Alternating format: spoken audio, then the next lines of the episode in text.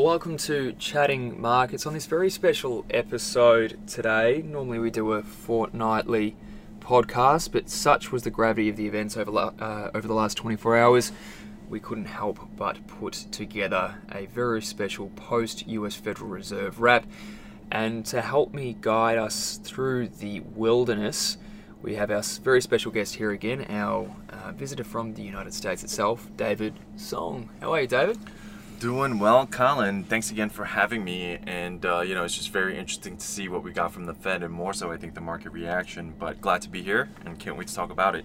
Thanks, mate. Um, and normally we would have Tom Wilson here too. He is around, he's back from jet setting, but uh, the desk, as you can imagine, is very, very busy today with what happened overnight. So it's just going to be the two of us, but going forward, we'll have uh, have a trio um, for, for, for, chatting markets uh, going, like I said, into the into the future.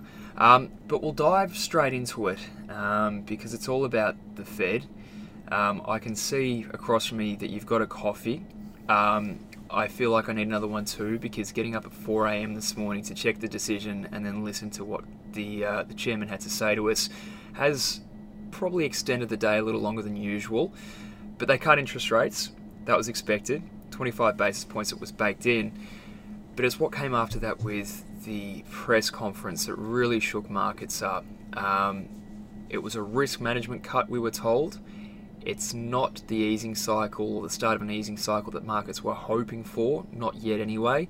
Stocks off, US dollar up, and everything's in a little bit of a tiz. What are you seeing? Yeah, I mean, I think the big thing that we need to sort of look at going forward now, especially as we're starting off a fresh month of trade here, um, of course, I think we need to be mindful of some of these opening monthly ranges that's going to take shape, especially mm. as we're seeing, you know, exchange rates like the Aussie dollar push to yeah. fresh monthly lows here, or really take out the lows from the previous month. Yeah. Uh, Just so before I, you go on to yeah. fresh monthly lows, let's give a quick background for our clients on an educational point of view. Why is that important? So right now, uh, the way I, I love looking at markets is always, you know, how do we start the month and how do we end the month? Mm. And, you know, usually it's called sort of monthly open. You can even do this on a quarterly basis, even on a week by week basis. Yeah. Uh, but especially as we're starting off a new month of trade, and of course on Friday, we're going to get more developments out of the U.S., the yeah. U.S. non farm yeah, payrolls report. It doesn't finish yet. Exactly. so we'll see how markets will react to, you know, not only the Fed rate decision, but, you know, the future data that's coming about Of course, the Fed has continued on with their pledge that they'll continue to monitor data, do what's yeah. appropriate to sustain this expansion. Mm. Uh, so I'm hoping that we do see some sort of meaningful reaction to Friday's numbers. Uh, but going into August right now, now that yeah. we've gone through not only the Federal Reserve, but remember we've gone through the ECB as well, mm-hmm. where there was all those pent up expectations that yeah. can we get this, will we get that out of the ECB? Uh, but I think that's sort of what the, the sort of message that we're getting not only from the ECB but also from the Fed that they are in no rush mm. to alter monetary policy. And yes, I think they've been sort of proactive in this approach, not just again the Fed, even the ECB, but you know, you take a look at the RBA's example. Yep. Back-to-back rate cuts yep. continues to highlight this dovish forward guidance for monetary policy. So in that respect, I think you know that's sort of the theme or the big macro picture that we're going to sort of rely on is mm. which central bankers are going to sort of are in this race to zero, if you will, in terms yeah. of their uh, benchmark interest rates. But you know, I think that was sort of the message from the Federal Reserve, where you know, have markets gone a little bit ahead of themselves, mm. and more so is the Fed going to maybe try and preserve their credibility, things of that nature, yeah. where they will continue to be data dependent and continue to reflect that message to the markets. But I think, you know, not only if you're watching price action, but even if you're watching some of these expectations now. Mm Fed funds futures. Yeah. I think that's one thing we have to be very mindful of because if you're watching the way markets are adjusting to the fresh comments, uh, even as of yesterday, right before the interest rate decision that we got from the Federal Reserve, markets were pricing that, you know what, maybe there's a probability that we can get back to back rate cuts out of the mm, Fed. Mm. Uh, because don't forget, September is the quarterly meeting. We're going to get the, the updates. and everything, right? Exactly, the updates to the economic now. Exactly. So I think, you know, that was sort of a theme markets were watching right now. Mm. But if you're watching Fed funds futures, uh, we're seeing markets scale back those expectations. Now markets are about, I would say, 50-50, really split on whether or not the Fed will deliver something in September. Uh, so we'll continue to watch the data from from our end, but I think that also brings up a big theme that we need to watch here is mm. is this where we're headed on a global sort of scale, and more so, you know, who's leading this, and this is where I think it, it brings up a good sort of discussion will the Bank of England release something meaningful tomorrow? Because they're on a little bit of a different schedule, right? So their quarterly meeting is actually tomorrow, Mm. right? And we're going to get the updates to the inflation, quarterly inflation forecast. So we'll see how those numbers will fare. But you know, I think with this growing threat, if you will, of a no-deal Brexit, I personally wouldn't be surprised if we do see a meaningful adjustment Yep. uh, to the East, uh, to the Bank of England's forecast, uh, because namely, you know, Governor Mark Carney has mentioned that, right? Their current projections are all based on this assumption that there is going to be this smooth transition out of the EU. So. If that doesn't become the case, and remember, there's less than 100 days now until we hit that October 31st deadline. So, you know, there's only so many meetings the Bank of England has now before we actually hit that deadline. So, given that aspect and given the timing of, again, that they have to update their quarterly inflation forecast, uh, I think right now, in terms of timing, could be a nice uh, sort of uh, scope here to see something really meaningful coming out of the BOE. And as a result, I think you know that's something that might go a little bit under the radar here because, of course, BOE is expected to keep the benchmark interest rate at the current 0.75 percent. But again, for me personally, not only will I look at the forward guidance, but you know, with these fresh projections coming out of the Bank of England, with all these headlines surrounding Brexit, you know, I think if I was sitting on the Monetary Policy Committee right now, you know, is there a better chance for the BOE to make any meaningful adjustments in terms of the monetary pol- policy outlook before we get to the deadline? And I think again, maybe tomorrow might be that opportunity for the. BOE. Absolutely. So we've got stacks on. We'll go back to the fix. We really want to dive into the BOE too and, and other central banks in particular um, because we have a couple of We even have the RBA coming up next week, which, which will be relevant too. Um, but I wanted to get your thoughts because the way I, I, I see it here is that we're, we're almost reflecting a little bit what the Fed was putting us through towards the back end of last year as well. Now, it's not going to be as extreme. Um, we're certainly not looking at rate hikes. These, these aren't the long way from neutral comments that we saw back in October 2018 from, from um, Chairman Powell. But it is this desire to come back to data dependence, almost to try and preserve their credibility a little bit that we are a data dependent central bank. We had some, I think it was a um, CNBC journalist ask the question um, at the press conference overnight, being like, "Well, the data's ain't ain't so bad, and uh, you keep telling us we're data dependent. What are you looking at in the employment outlook or in the inflation outlook? Yeah, sure, it's not great. That, that justifies an interest rate cut now, based on your explicit mandate. And you know, Powell's comment was, "Well, the forward-looking indicators aren't great. Global growth risks, trade policy, business investment is down." We've got ISM actually coming up in the next 24 hours, which is the best barometer for growth, the, the growth outlook for the US economy. But they tried to go back almost feebly to this data dependent line. Markets didn't like that. And uh, what I found particularly striking was that you look at the, the bond curve uh, and the two year, uh, 210 uh, spread, and we had the curious situation where we had uh, two year yields rise, 10 years fall. So, what does that say? policy misstep here. Rates okay, fine, aren't going to be as cut as much, but we think this is going to drag on the long-term outlook. Are we back in a situation like last year where the market tries to push ahead, uh, sorry, the Fed tries to push ahead with an agenda, the markets don't like it, we go into schism, and eventually anyway, the Fed come back, comes back to the fore and says, fine, then we'll do what you want, three or four cuts in the next 12 months. Yeah, I mean, we'll see if we get there with the Federal Reserve, especially given some of the tweets that we're seeing from President Donald Trump. Obviously, he wasn't too happy with what we got from the Yeah, Federal no, Reserve. it so- had to happen eventually. I was surprised you waited an hour. Yeah, I know. Uh, so it's very interesting to just you know see this sort of environment and how it will continue to evolve going forward, if you Mm. will. But you know, I think that's where the Fed is really stuck between a hard place and a rock right now, where um, you know there are some pressures on the central bank. You know, in terms of you know should they take this more uh, preemptive approach, this proactive approach in terms Yeah. of insulating the economy. Uh, but right now, I think you know with what we got out of the Fed so far, and I don't, I don't want to jump the gun here and, and try to speculate on, on what sure. the Fed's going to well, do. That's but our job, of course. yeah, and, and and from that from where we are right now, and that's where for me personally is I'm just trying to watch some of the themes that are going on right now. So I Mm. think the most obvious one is dollar strength, right? Yeah, and, and yeah. you know I think that theme might last for a while, and especially if you're watching like the U.S. dollar index, the DXY, you know we're seeing it really break out of this near-term holding pattern, range bound price action, whatever you want to call it. Yeah. Uh, but I think that is going to be a theme that we need to watch, where you know as long as the Fed continues to take this slow approach, if you will, in Mm. terms of trying to address some of the risks around the economy, you know I think that might actually be enough maybe to hope uh, to hold up the dollar. Again, given the fact that we saw market speculation so heavily geared towards looking for not only this Mm. rate cut in July, but you know a series of rate cuts, this rate cutting cycle, and, and you know even President Trump announced it himself is that's what he wanted to see, right? Yeah. This rate easing cycle. But Yeah. you know I went through the statement, and you know at least for now I don't get any sense that the Federal Reserve No. is ready to move, and you know that's where I'll watch, especially some of the bigger doves on the board. Bigger doves on the Bullard, FOMC. That's stuff yes, like exactly. Like Bullard, what is he going to release going Mm-hmm. forward? What is he going to say? So I'm very interested to see how the the FOMC minutes will look. Uh, but for now, I think we can't ignore some of these themes. And you know, if you're watching what's happening with precious metals, took a bit of a hit here. And Mm. I for, think gold was off one and a bit Yeah. percent. Just just as a relevant one to the RJ traders out there. Love love the goal. Exactly, and and you know what? And I'm glad that you brought up this whole theme about you know are we going to see the threat of a policy error, all this and that, and and for now, I don't think markets are really jumping into that sort of bandwagon where Mm. oh you know the Fed has it all wrong, this and that, and and the fact that they actually cut rates shows that they are trying to be you know a little bit more dynamic, if They're you will. a bit. Exactly. Yeah. So you know I think that will maybe help to assure markets, and that's why. I'm not sure if I want to get too bearish on equity prices just yet, Yeah. right? We, we did see equity spill off a little bit, but let's not forget the global context, right?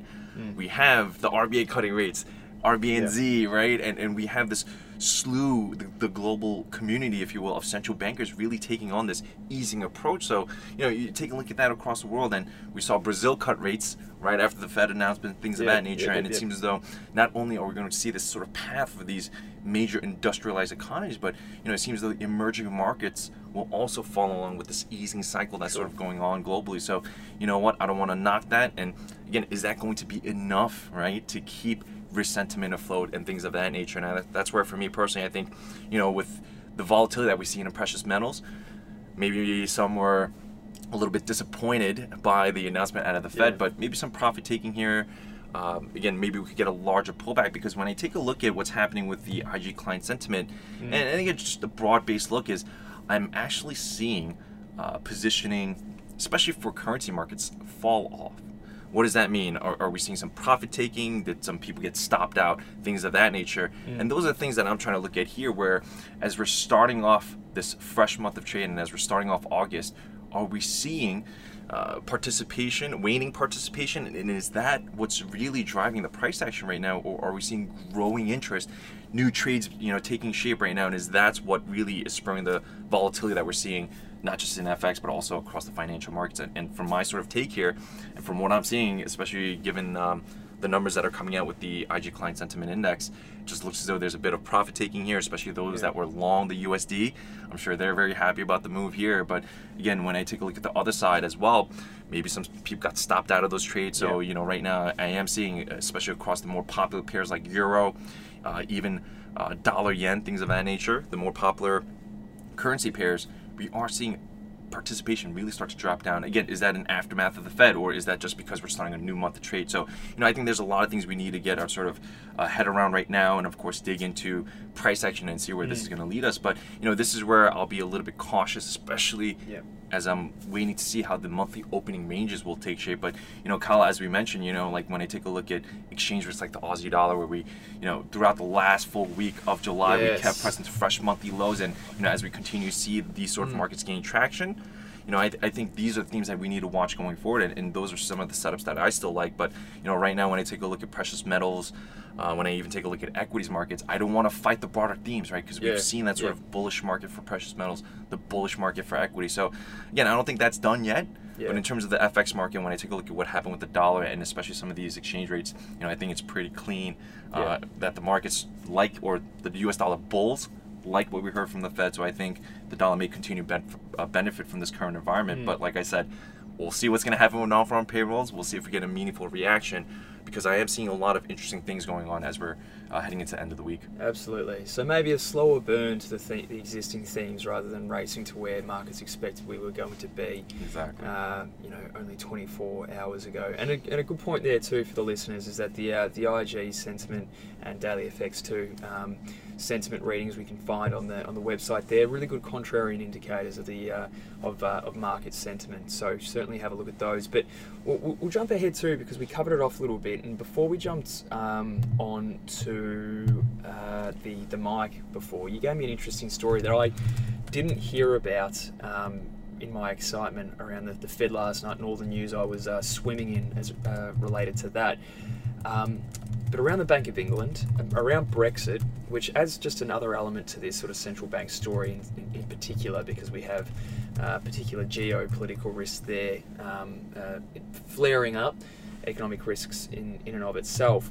Um, but the pound did actually pop high last night. Now it was pretty, pretty um, uh, probably oversold on the, on the short term as it were. So you're going to get a little bit of that um, reversal, a, a, bit of a bounce.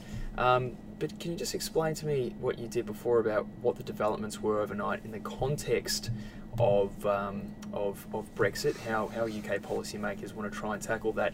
Um, and then maybe yeah, give us a little bit of a run on to the, the Bank of England tonight too, because that's going to be an interesting one, like we said. Yeah, and I think that's where obviously with the Fed this week, maybe that took a lot of the you know sort of attention mm. from market participants. But I think again, we need to be mindful of what's happening in the UK because overnight we got this announcement uh, that the new government there under Boris Johnson will be yes. setting up a 2.1 billion uh, British pound funding to prepare for a No Deal Brexit. Right. So yeah, as I mentioned An emergency before, fund. exactly, insurance fund, right? Yeah, so yeah. with the government taking steps like that, if I was sitting on the BOE, yeah. I'll be very mindful of that. And not only that is, has it come time for the BOE to also change and alter the course for monetary policy? And that's where I think yeah. that's some of the risk lies. And if you're watching uh, cable right now and some of the price action there, not only did we take out some of the yearly lows, but you know some of my favorite indicators like the relative strength index. We're starting to see signals that we haven't seen in quite some time. So if you're watching on a daily time frame, you look at the RSI, we're actually in oversold territory. The oscillator is holding below 30 still. Yep. And the last time we really saw that sort of dynamic, if you will, on the oscillator was when I think we were in a more bearish trend with sterling, and that was all the way back in 2018. Yep. So, again, I don't want to say that you know we're going to see all this weakness in cable and all that, but for now, when I see signals like that occurring and that we yeah. haven't seen in quite some time, does that suggest that we're seeing a change in behavior, and more so? the current themes that are going on right now, the current price action, should, should we be looking for a resumption of that and more so? With that said, for cable, is the downside risk still there? I know we, we fell a lot, yeah. we've taken out some big levels, um, but right now, the way I'm looking at it, and especially when I take a look at some of these indicators, I'm not really sure if this, this decline that we're seeing in sterling uh, crosses, cross exchange rates, are really done. And, and especially if the BOE comes out tomorrow, really alters the forward guidance for monetary policy. And not only that, you know, we've seen a lot of these major central banks trim their growth outlooks. The IMF has done it, all these well, think tanks. BOJ did it the other day. Exactly. Down, inflation expectations down. And with the government now preparing this emergency fund, you know, I can Mm. only imagine what the BOE is going to release tomorrow, but I don't think it's going to be anything upbeat. Yeah. More so, I think, you know, we're going to see this adjustment, maybe a downward revision for the growth and inflation forecast. And really, you know, the Bank of England, will they drop their sort of hawkish forward guidance for monetary policy? Because, you know, if you look at the forecast and what they were really preparing the markets for Mm. is that, you know, they expect they expect the benchmark interest rate to uh, cap out right around that 1%. So, you know, markets were still seeing scope that maybe the BOE could raise the benchmark interest rate one more time before they level Before off. another cycle, yeah. Exactly. But remember, that was all based on the assumption that there would be a smooth Brexit, right? Yeah. So, you know, that's where tomorrow I think we could see a material shift, if you will, in, Yeah. in some of the language coming out of the Bank of England. So I'm very excited to watch for that. And more so, is that going to propel some of the volatility that we're seeing in Mm. sterling crosses? And more so, when I take a look at cable, you know, when I see what's happening with the RSI, how that oscillator is still holding in oversold territory, holding below 30, I do think, you know, we're going to see some more downside risk. And, and especially talking about that indicator itself, let's remember the textbook definition, right? The buy signal on the RSI is when the oscillator comes out of overbought, Yep. climbs back above 30. It's a change in trend, right? Exactly. So for me, as long as that oscillator is below 30, it tells me that the bearish momentum is there and that we can actually see the exchange rate maybe even make a further decline as long as we see that RSI below 30. So, you know, I know markets are speculating, oh, can we finally get a bounce given, you know, Mm. the, the rapid sort of decline that we're seeing in the exchange rate. Uh, but I'll leave it to price. I'll leave it to, you know, my, some of my favorite indicators. So until I see that oscillator move back below 30, I'm not looking for any sort of correction. And even more so with the Bank of England on tap for tomorrow, I wouldn't be surprised if we do get some dovish language, thereby seeing some further weakness in the British pound tomorrow. Absolutely, absolutely. And I suppose that's the thing. Like, I mean, the last time, and I think the, the, the multi-year low that we did hit was just after um, Brexit was, uh, well, formally, um, well, not announced, but Mm-hmm. uh, the vote came through and we, we knew the outcome. I think we touched sort of like a 118 level on Yeah. a technical basis there. So you'd have to suggest that, I mean, if you're going to draw a line in the sand, potentially we could look all the way down there um, as, as being a level to watch. But I mean, uh, like like you said before, we have we've had this major deterioration in the economic data um, in an economy that actually six to twelve months ago was holding up pretty well. Growth was solid, inflation was above target um, yes. quite considerably. Actually, I think it touched as high as two point six percent. And the interesting thing will be around what happens in this rates curve in the next, in, you know, 24 hours or so, because you can see the, the massive, precipitous fall uh, in rate cut expectations in the interest rate curves uh, for, for the UK uh, come November, which of course is uh, the month after the Brexit deadline uh, is, is, is due, which is, I think, October tw- uh, 31st at this stage. You know, you basically see this massive fall in expectations. I wanted to ask a question too, because I mean, one thing that has been the saving grace in the past for the UK, particularly post um, the, uh, the, the the Brexit result, was the adjustment in currency, and if anything, actually, Yes. it led to a spike in inflation that complicated the matter for the Bank of England, England, England quite considerably. Yes. So I mean, coming into an event like this, obviously they, they want to see a weaker pound because it's an automatic stabilizer. But at the same time, they don't want to see something, a situation where barriers go- go up to, to economic trade and activity, but at the same time prices rise. You get a bit of um, a potential risk for some sort of very minor stagflation there if we see an appreciating, a depreciating currency lead to a lift, in, uncomfortable lift in inflation, but without any demand push underneath that um, driving it. I mean, how much of a concern you reckon would that be for the, the Bank of England? And I'm, I'm glad you brought that up, Kyle, because I think that's going to be one of the themes that we really need to monitor going forward. Mm. Where is a further depreciation in the sterling going to have a similar dynamic? Well, right now I'm not too sure because Mm. I think we need to see how this Brexit development goes. Because I think with this no, with the threat of a no deal Brexit, the Mm. risk that we're running right now is, are we going to see a breakup of the UK?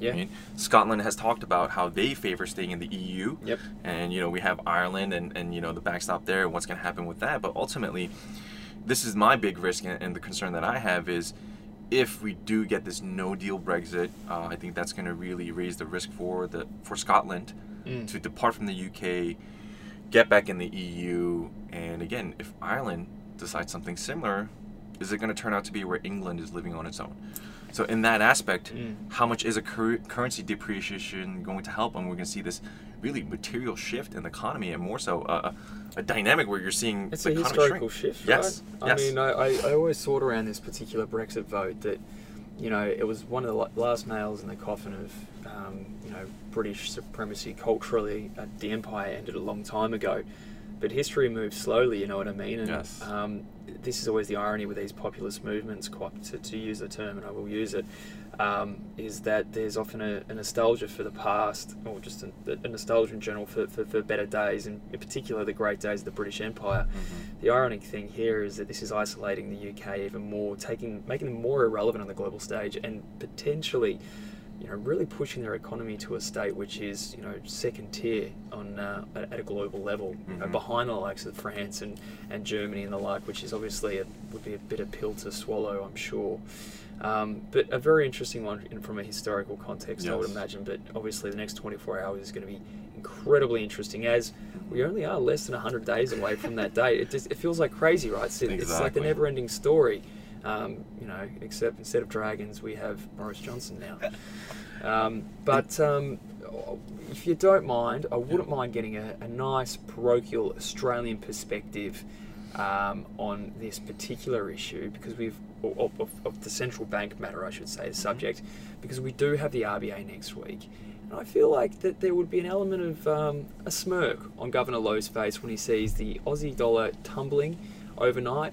Um, a lower exchange rate's got to help their cause, keep their powder dry a little bit. The Fed can do the heavy lifting, sure, with a 25 basis point cut, but at the same time, they see the lower exchange rate that they only said a couple of weeks ago that they'd like to see and they thought should be lower. Leading into next week, I saw you know the odds for a rate cut uh, lift very very slightly in the last 24 hours. We had uh, sorry, uh, sorry, uh, a rate uh, cut diminished. The likelihood of that diminished also because of the inflation numbers that we got, um, which was stronger than expected yesterday. Uh, give us a potential insight into the uh, into the RBA's thinking coming into its meeting on, on Tuesday next week.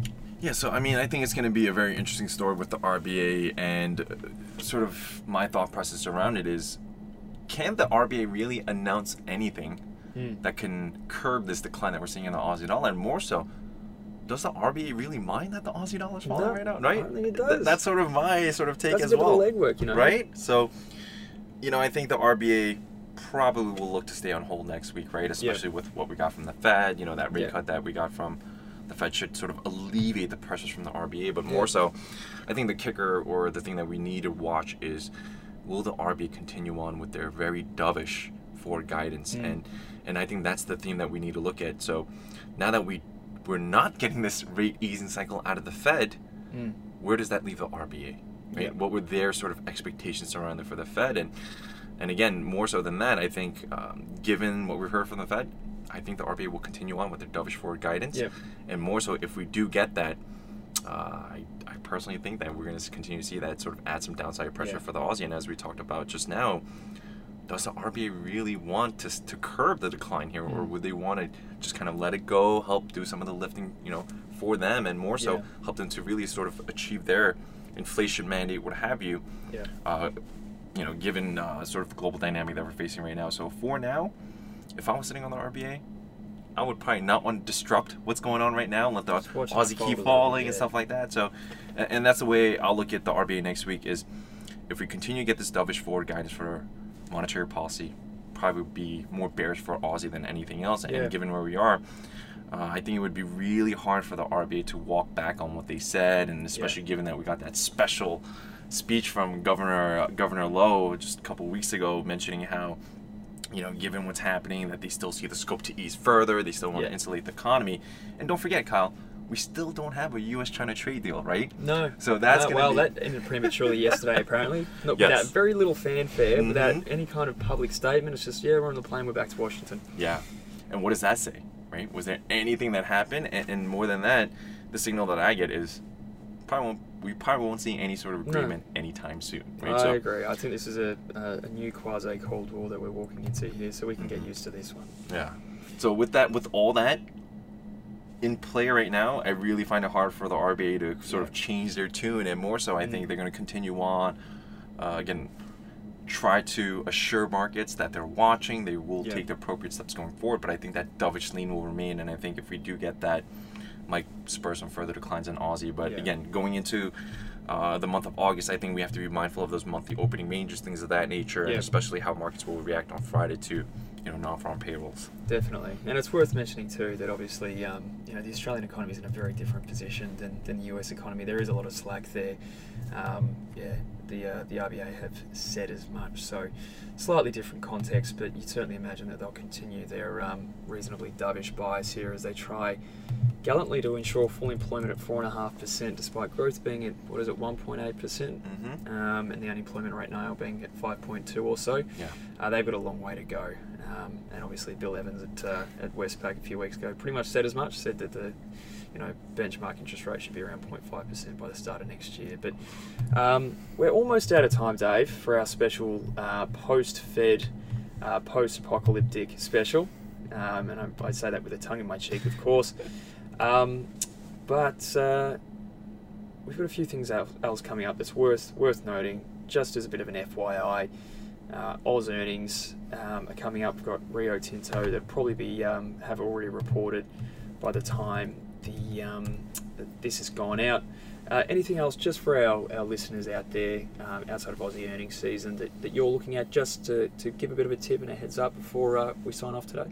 Yeah, I mean, just in terms of beyond price action itself, I think we have to be really mindful of the global themes that are going on, and, and Mm. more so, are we really going to see a further change in regime, if you will, with these major central banks, and not Yeah. only, again, the major central banks out of these industrialized economies, but are the EMs, right, the emerging markets, will they also follow along with this global easing cycle, if you will, that we have right now?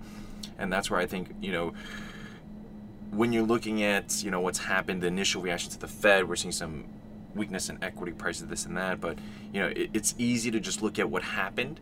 Mm. And then make some sort of assumption that oh you know is this going to be at the top things of that nature but let's not yeah. exactly but let's not forget the big picture the big macro themes that are Yep. still in play here and with that said you know I think we have to be uh, very dynamic, stay Yep. nimble, because again, not only do we have more rate decisions coming up over the next couple of days, but we do have some meaningful data prints that we need to be mindful of, we need to watch, and more so, I think, uh, at least from my perspective, I'm going to continue to put the pieces together, Mm. you know, see what that's going to materialize into in terms of the monetary policy outlook. Uh, but for now, I would say, you know, stay nimble, watch price action as I think that's still the best indicator that we have to go by. And more so, I think just be mindful of the market conditions that we face where, you know, do we really want to say that, you know, this equity rallies is over? No, we're seeing a pullback. I get that, but I think the bigger, broader picture here is still pretty constructive Yep. on a global scale for equities markets. Asia Pacific, I know it's been a little bit uh, not as entertaining as watching, you know, what's happening in the U.S. market and No, things of that nature. but you know, with, with, with that out of the way, uh, for me personally, I'm just going to stay nimble again. Yeah. Uh, not really keen on you know sort of entering new positions and things of that nature, especially when I take a look at you know the IG client sentiment, seeing some profit taking or again just this drop in participation. So I'll be mindful of that. Uh, but with all this data print, uh, data, central bank rate decisions on tap, I'm hoping we get some more volatility. Absolutely. And uh, I'm just excited for that, and just we'll see what the BOE will release tomorrow because I think again uh, could see some meaningful reaction to that, uh, given all the things that we're seeing coming out of the UK so Yeah. far. Yeah. So watch the momentum and uh, make sure you respect the trends. Yes. Well, that's it officially for another week. Uh, we'll hopefully be back next week with Tom Wilson. He'll give us a nice um, perspective on things too, as he always does. Um, but thanks for listening in uh, to the special, folks. Um, make sure you follow us on Instagram. Make sure you subscribe to the podcast. Um, like us on Facebook. Uh, and follow us on Twitter too. All of those different things to make sure that you're across all the market updates that IG and DailyFX can provide. Uh, and until next time, David Song, thanks for chatting markets with me. Always a pleasure. Thanks, mate.